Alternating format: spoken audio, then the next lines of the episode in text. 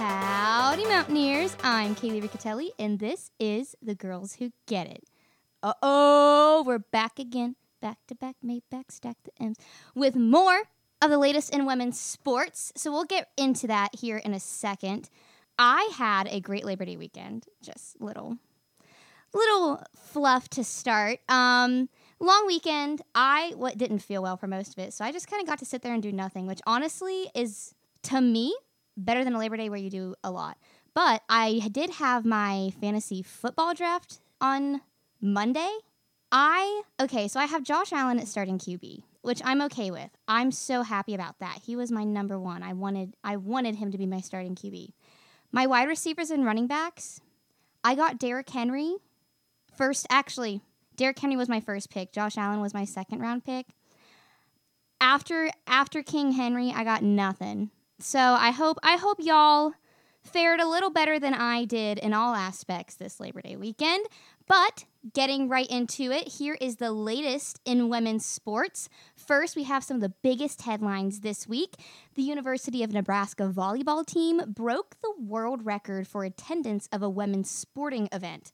The Huskers packed Memorial Stadium with 92,003 people, beating the previous record of 91,648 set at the Barcelona Wolfsburg UEFA Champions League match in 2022. Now, 92,003 people, in case y'all need a little bit of a scale here, Milan Puskar, I believe the capacity is about 65,000. So we're talking about one and a half Milan Puskars. I think just be- it's just below one and a half Milan Puskars here. Everybody packed that for a women's volleyball game in Nebraska. Memorial Stadium's official capacity is 85,000, but there were seats put on the field to accommodate more fans since a volleyball court is significantly smaller than a football field. But the Nebraska volleyball team has a storied history as one of the most decorated programs in the NCAA, which is why they drew such a large crowd.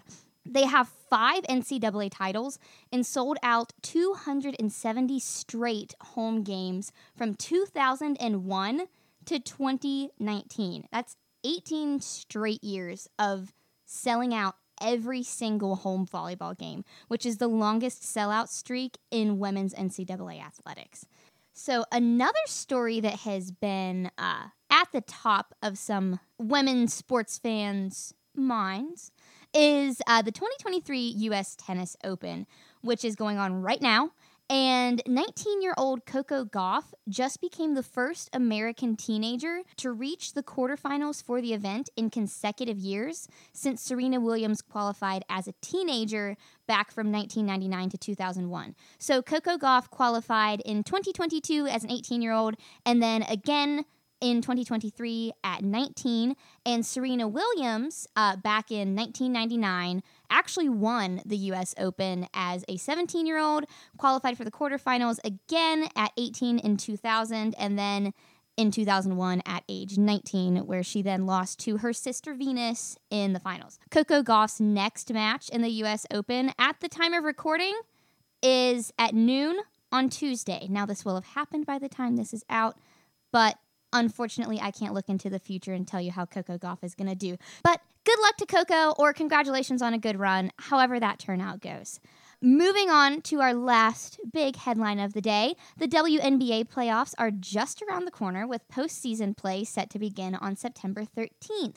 Despite promises made by Commissioner Cathy Engelbert in April that were reiterated throughout the season, most recently uh, at the All Star game, not all flights will be chartered during the WNBA playoffs.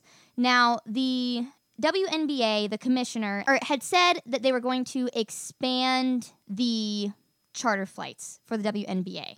Um, that teams could charter easier. They would try to provide them more charter flights, which is much more convenient for professional teams. Most professional leagues do charter their flights, or most professional teams do have chartered flights just because they have very condensed timetables. They don't have a whole lot of time to wait on planes. But the WNBA sent out a memo on August 30th that clarified this charter expansion that said each team will be allowed one charter flight in between rounds of the playoffs. Now, that flight could either be from the location of the previous round back to their home market, from their home market to the next round, or if they choose, they can charter straight from the location of the previous round to the next round if that next round is not home. Um, this is a little bit difficult because, like, say a team wins a series in a sweep, they win in two, three games. I I can't remember how many games are in each round of the WNBA playoffs, but it's typically around if they win it. Let's say say they win it in three games, and there's days left between the last game of their previous round and the first game of their next round. They're not going to want to stay in that in the previous city and charter straight to the next one, but that means they'll have to either charter to their home market, fly commercial to their next round, or fly commercial to their home market, charter to the next round. And they do not have the option to get their own charter flight because the WNBA does not allow teams to charter their own flights as they say it's a competitive advantage, but the WNBA says they are not financially able to provide charter flights for all playoff travel at this time. Now, Dallas Wings player Satou Sabally, along with a lot of other um, prominent WNBA players, is among those criticizing the WNBA for seemingly not following through with what they had promised. Um, many have cited an incident that occurred back in June that involved Phoenix Mercury star Brittney Griner, who was harassed in an airport by a social media personality who pushed security personnel out of the way and started saying very inappropriate things to Griner. Um, Players cited security and recovery concerns as longer travel days mean shorter recovery time for players in between games. So like I was saying earlier, traveling, you're doing nothing. Like I I can't speak from experience because I've actually never been on a plane. But I have triven I have traveled long hours in a car and you're you sit there, you don't do anything, but it's tiring. And I imagine plane travel is the same way. So when you're playing all out, for games in a row and then you're putting long travel days in between there a lot of players are saying that that is wearing them out very quickly and it's not sustainable. So that's the recap of what has been dominating the women's sports headlines the last few days but the moment you've all been waiting for it's time to check in with our Mountaineer sports. The volleyball team fought hard through three losses this weekend in the Duke, North Carolina tournament. The Mountaineers lost to UNC in three sets on Thursday, Loyola, Maryland in four sets on Friday, and Duke in five sets on Saturday. But the young volleyball team showed a lot of promise for the upcoming season, with notable performances coming from freshman Maddie McGath and sophomores Bailey Miller and Tierney Jackson, as well as junior Haley Green and redshirt senior Lauren Delo. The Mountaineer volleyball team is looking ahead to the Colgate Ellis Rowland Memorial Tournament this Thursday through Saturday as they face Colgate, Cornell, and the University of Albany. Best of luck to the volleyball team. I know you guys can do it. The Mountaineer women's soccer team also took a couple of unfortunate losses this week as they fell to number 12 ranked Virginia 2 to 1 on Thursday and were defeated 3 to 1 on Saturday by Liberty. Early mistakes on both sides of the ball stunted WVU in the first half against Virginia down in Charlottesville, where the Cavaliers scored both of their goals within the first 20 minutes of the game.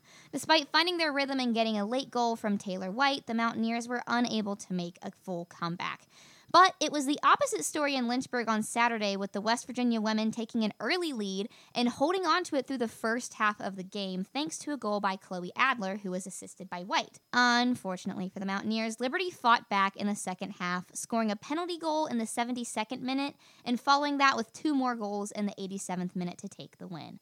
This week, the Mountaineers are back at Dick Dlesk Stadium on Thursday, September 7th at 7 p.m. for Fan Appreciation Night against Auburn and then follow that by another home game against Villanova on Sunday at 1 p.m. for Youth Soccer Day. Y'all better be there or be square. I will be at at least one of those. I haven't decided which one yet.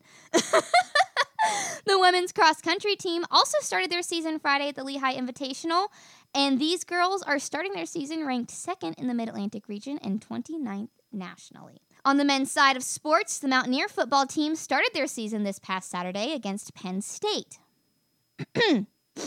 Moving on, the men's soccer team notched a 2 0 win against Yale on Friday, courtesy of goals by Yutaro Tsukada and Marcus Caldera. And on defense, the Mountaineers held the Bulldogs to just five shots, none of which were at the goal. So, great game played by our manly Mountaineers on the soccer field. At the time of recording, which is around 11:30 on Tuesday, they are currently playing American University. We are in the 17th minute at this moment in time.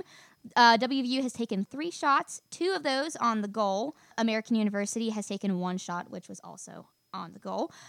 And that's about all that's happened so far. It's tied 0 0, so I guess we'll see how that game plays out. Best of luck to our Mountaineers there. They are hoping to maintain their perfect record with this game against American University happening right now. And then they play Portland here in Morgantown at 1 p.m. on Saturday, September 9th. The other kind of football team also plays this Saturday with their first home game of the season starting at 6 p.m. against Duquesne. I just claimed my ticket for that. I'm so excited. Uh, I'm I'm hoping this goes well. I I'm still trusting the climb. Blind faith, but I'm I'm I'm putting it in there. But that is all that we have for you folks this week. Hoping our Lady Mountaineers stage an absolute heck of a comeback in all sports this week. I think they can do it. I know they can do it. Tune in next week for another episode of The Girls Who Get It. We've got a few exciting things coming up here. We're going to get a few guests on here, get their experience in sports. So stay tuned for that. You can listen to The Girls Who Get It at the DA Online or wherever you stream podcasts. Have a great week, everybody. See you next time.